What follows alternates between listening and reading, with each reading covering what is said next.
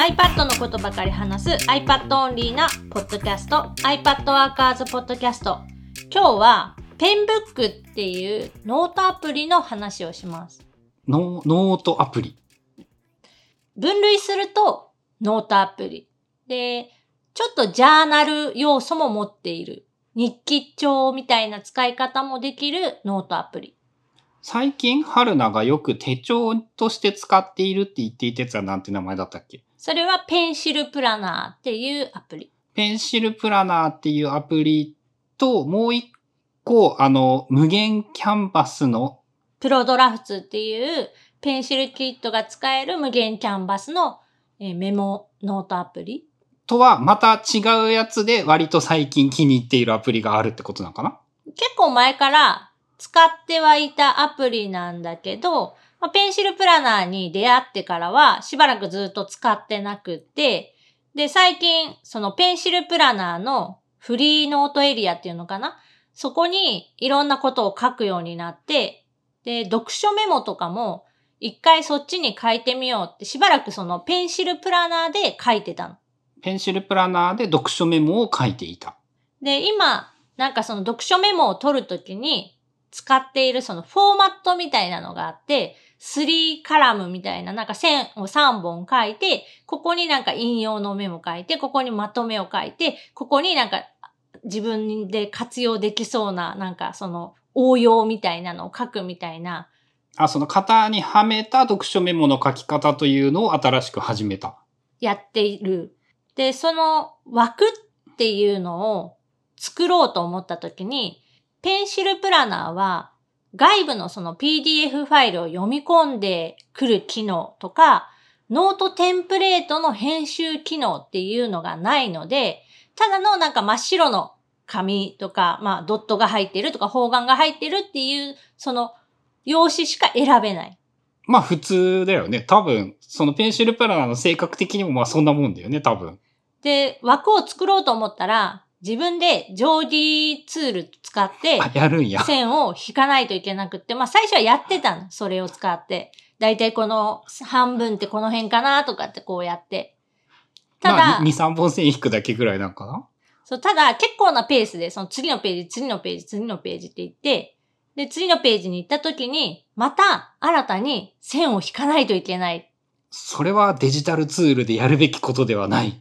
これ昔、紙のノートでバレットジャーナルやってた時に、一番やりたくないと思ってたことやっていうまあ、春菜がデジタルに変えた理由でもあるぐらいのことだよね、それって。気がついて、なんでこんななんか毎回自分の手で引かないといけないんだろうっていう思いが強くなり、えーなんか他のいい方法はないかっていろいろ考えてみた結果、同じ PencilKit を使っているノートアプリで、テンプレートの使えるノートアプリっていうのがその Penbook っていうアプリだった。テンプレートっていうのは、そのノートの、紙のノートでいう、なんかあの、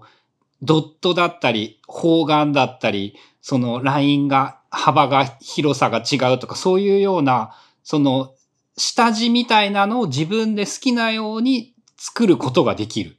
で、かなり数が多くて、フォーマットが選べるし、さらにそのフォーマットの中でも、自分である程度は編集ができる。例えば行の高さ、一行の高さをもっと広くするとか、もっと狭くするとか、そのカラムでも2カラムにする、5カラムにするとかっていうのも自分でそのいじれるっていうのかな？テンプレート自体をアプリの中でなんかいじって操作ができるので、ある程度その自分が欲しい形っていうのが作れる。あ完全に自由に作れるわけではないんだ。完全に自由に作れるわけではなく、ある程度決まった、まあ、パラメーターの中から数字を入力して、その何行にするとか何カラムにするとか、そういうのが設定できる。まあバリエーションは無限にあるけど自由に作れるわけではないってことやね。なんか後ろに透かしを入れるとかそういうことはできないってことだよね。ただ、えっ、と、ペンシルプラナーと違って、画像を貼り込むこともできるし、ペンブックの中に絵を描くエリアに画像を貼り付けができる。なんかマスキングテープみたいなのもあらかじめなんか用意されていて、ちょっとこうデコった感じのメモが取れたり、ノートが作れるみたいなイメージかな。なんかめっちゃあの、 GoodNotes の代わりの方向のやつなんかな？それで言うと。まあ、 GoodNotes の代わりっていうのが、 GoodNotes が、 GoodNotes 5がマルチすぎて、いろんな使い方ができるので、ちょっとその、同じ方向かどうかっていうのは使う人次第だから、なんとも言えないんだけど、まあ、 Penbook っていうのが、その PencilKit を採用している、テンプレート機能のあるノートアプリ。で、ノートの装飾のために、その、マスキングテープだったり画像を貼ったりというものも割と簡単にできる。デコ、デコれるノートが作りやすい。作りやすい。っていうので、まあ自分の、えー、使う目的としては、その同じフォーマット、テンプレートの中にメモを取りたくって、そのテンプレートが使えるっていう意味で、えー、今ペンブックを使っている。テンプレート機能が仮に、その、ペンシルプラナーにテンプレート機能があったら、別になくてもいいみたいな感じなんかな、春菜からしたら。そう、もう、まさにそ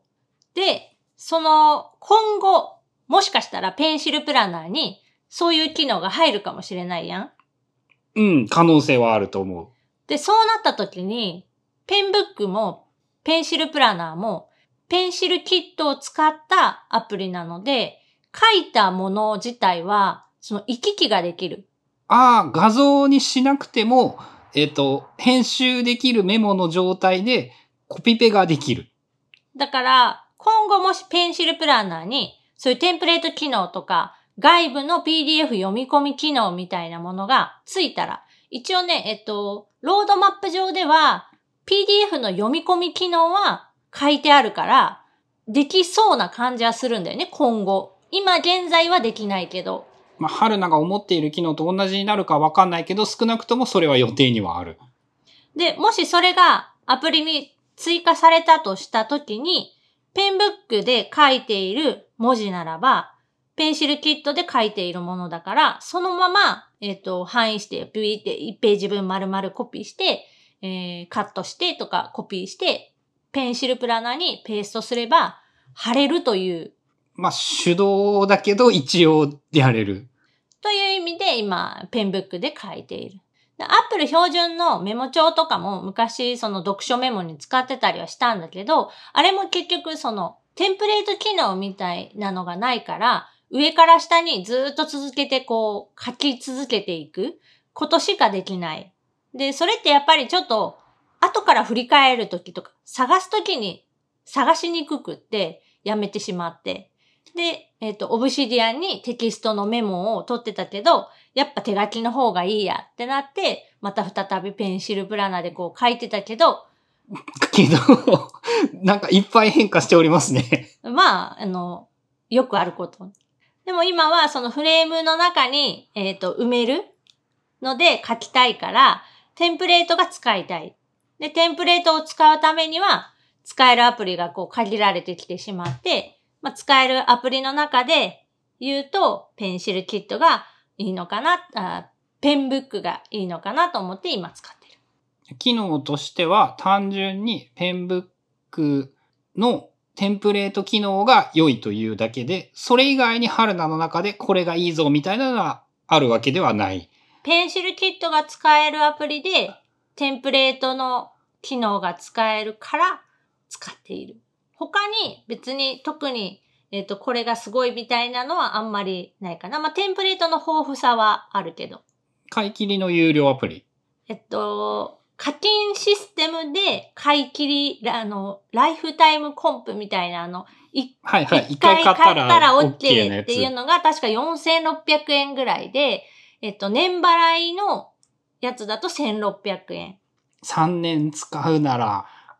買い切りがいいけど、それはわからんよね、3年先は。で、えっ、ー、と、アプリ自体は無料で、確か1冊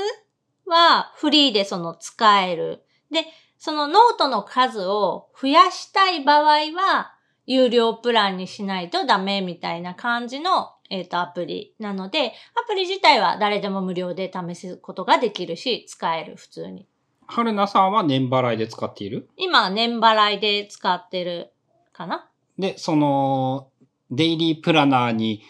乗り換えられれば多分使わなくなるって感じなのかな？ペンシルプラナー？ペンシルプラナー。うん、ペンシルプラナーに、うんと乗り換えられる、まあ、目処が立てば、ペンブックは多分使うことはなくなるんじゃないかなと思うので、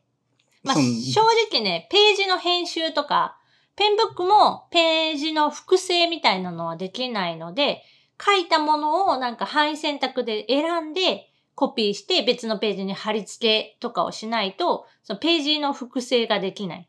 なんか別にいらんやんって思うんやけど結構使うんや、そういうのって。なんかこの1をベースに1.2と1.5を作るみたいな、そのバージョン違いを作るみたいな。それもそっか、デジタルの手書きならではのその機能というか、まあコピーでもできるんだけど、そういう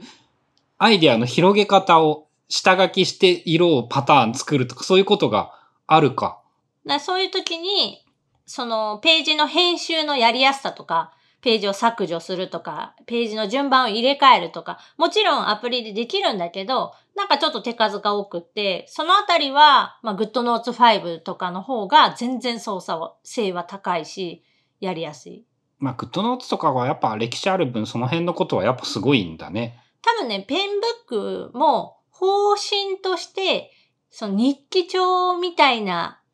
プラスアイディアを書き溜めるようなノートみたいな、そのページをごちゃごちゃこう入れ替えたりとか、ページを複製したりするっていうのは、あまりそのメインの使い方ではない前提で多分アプリ開発をしている。どんどん書いていく、あの、 Moleskine みたいなイメージってやつなんかな？そうそう。だから、えっと、ノートの表紙がすごいおしゃれで選べて、で、えーそこに、まあ、自分の決めたフォーマットでつページを作っていけて、で、ページを作っていくと、その日付とかも勝手に入る。そのページを作成した日の日付が勝手にオートマで入るとか、なので、どっちかっていうとジャーナル要素が強い。で、もちろんプランナーとして使うためのフォーマットとして、ウィークリーのフォーマットとか、デイリーのフォーマットとかも用意されてるし、カレンダー読み込みはできるので、自分のカレンダーに登録されているイベントとかは、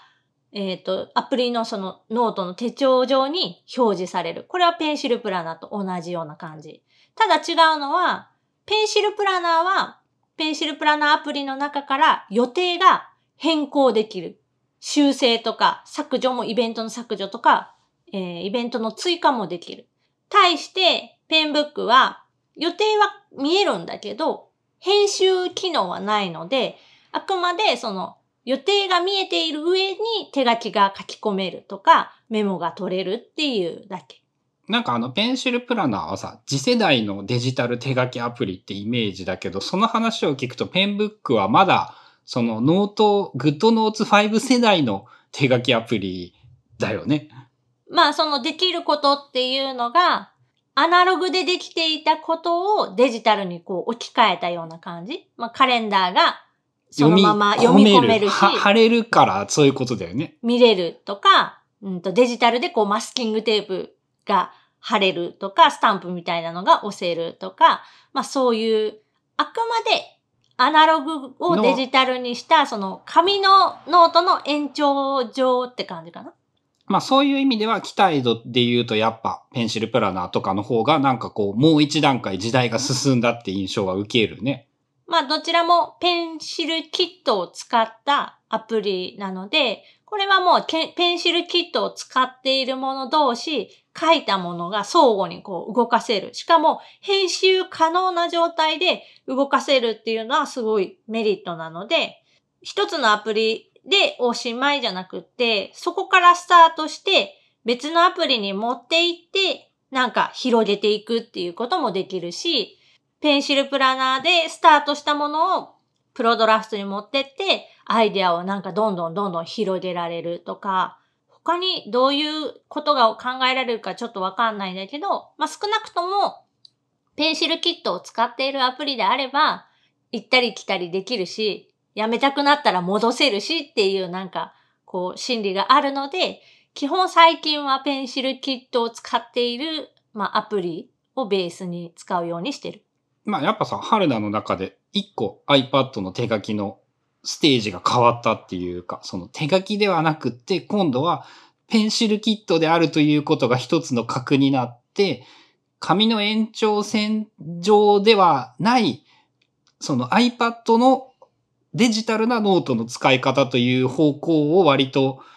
興味を持って追求する方向に変わってきたのかなっていう印象がある。多分その Apple Pencil 2が出たぐらい、2018年ぐらいに、その紙と遜色なく、紙とペンで書いてたのが iPad と Apple Pencil 2で、ほとんどその違和感なく、うんとできたっていうのが、まず一つあって、で、それがもうやっぱ2年3年と経ってくると、次のステージに行きたいわけよ。もっとこうできるでしょとか、デジタルだからこそのなんか強みみたいなのが欲しくって。で、最近そのペンシルキットっていう、まあ、アップルの技術が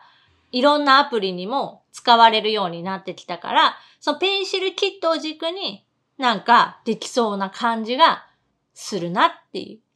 なんか数少ない、まだ期待、進化が期待できるジャンル、アプリの。iOS のアプリとかってもうさ、新規で個人が参入するとかって、こう限りなく難しくなってしまったけどさ、まだそれに近い規模が、ペンシルキットがあるおかげで、そのアイデアがあれば他にはできないことがまだやれそうな感じはするね。あと、今年、また6月にあの WWDC があって、今年は多分6月6日からスタートするんだけど、多分その中でも、そのペンシルキットはまだまだ進化をしていくし、毎年変わってるもんね。まだまだ大きく。だそういうところもちょっと気になっているので、まあ、今度6月その始まったらその辺もチェックしていきたいなと思っています。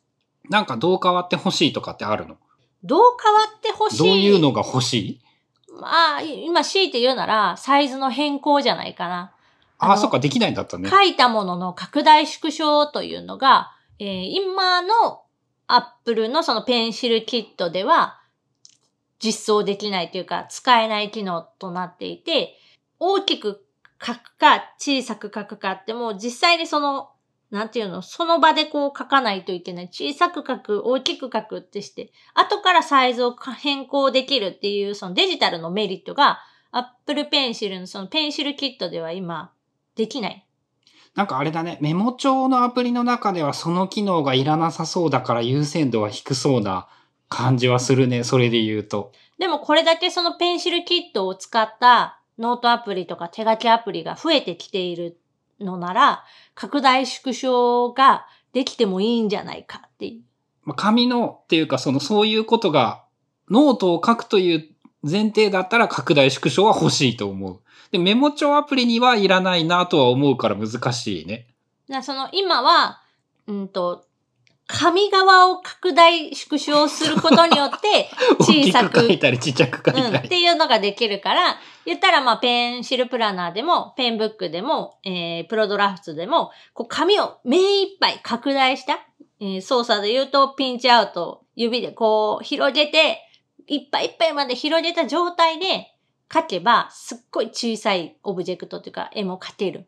でも後からそれを大きくしたい。まあ、あるよね。多分さ、アイデア書いててさ、これをタイトルっぽくドーンってでかくしよう、上に持ってこうって思ったら大きさ変えて、なんか並べたりしたいよね。ラフとかを書いてるときに。それが現状は、まあ、できないので、えーそれをなんとか、まあ、知ってほしいなっていうのは一つ希望としてあるかな。まあ、それも期待したいですね。どうなるかわからんけど。まあ、まだまだなんか、今後が楽しみっていう意味では、このペンシルキットには期待しているし、その、それに付随してペンシルキットを使ったその手書きアプリ系がどんどん増えてきたりとか、機能が追加されていったりっていうのはすごく楽しいので、えー最近は力を入れて観測しています。今のところちょうどさ、3つだよね。春菜さんの軸が。そのペンシルキットでよく使っているアプリ。アップル標準のメモ帳、えープロドラフツ、ペンシルプラナー、まあ、あと今日のやつ。あとペンブック。用途によってペンブック。まあ、そのあたりが、今ならそのあたりがおすすめでいいと思いますよっていう感じなのかな？えっ、と、もう一つ付け加えるなら、クラフトもペンシルキットを使っていて、え、クラフトってあの、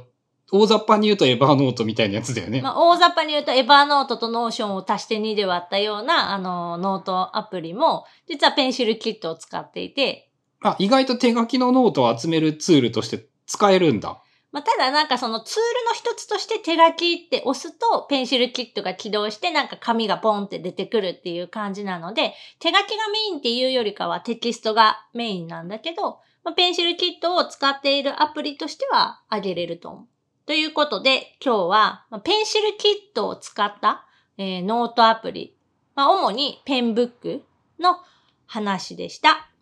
番組への感想やリクエストなどは、シャープ iPadWorkers のハッシュタグをつけてツイートしてください。それではまた来週、iPadWorkers ポッドキャストでした。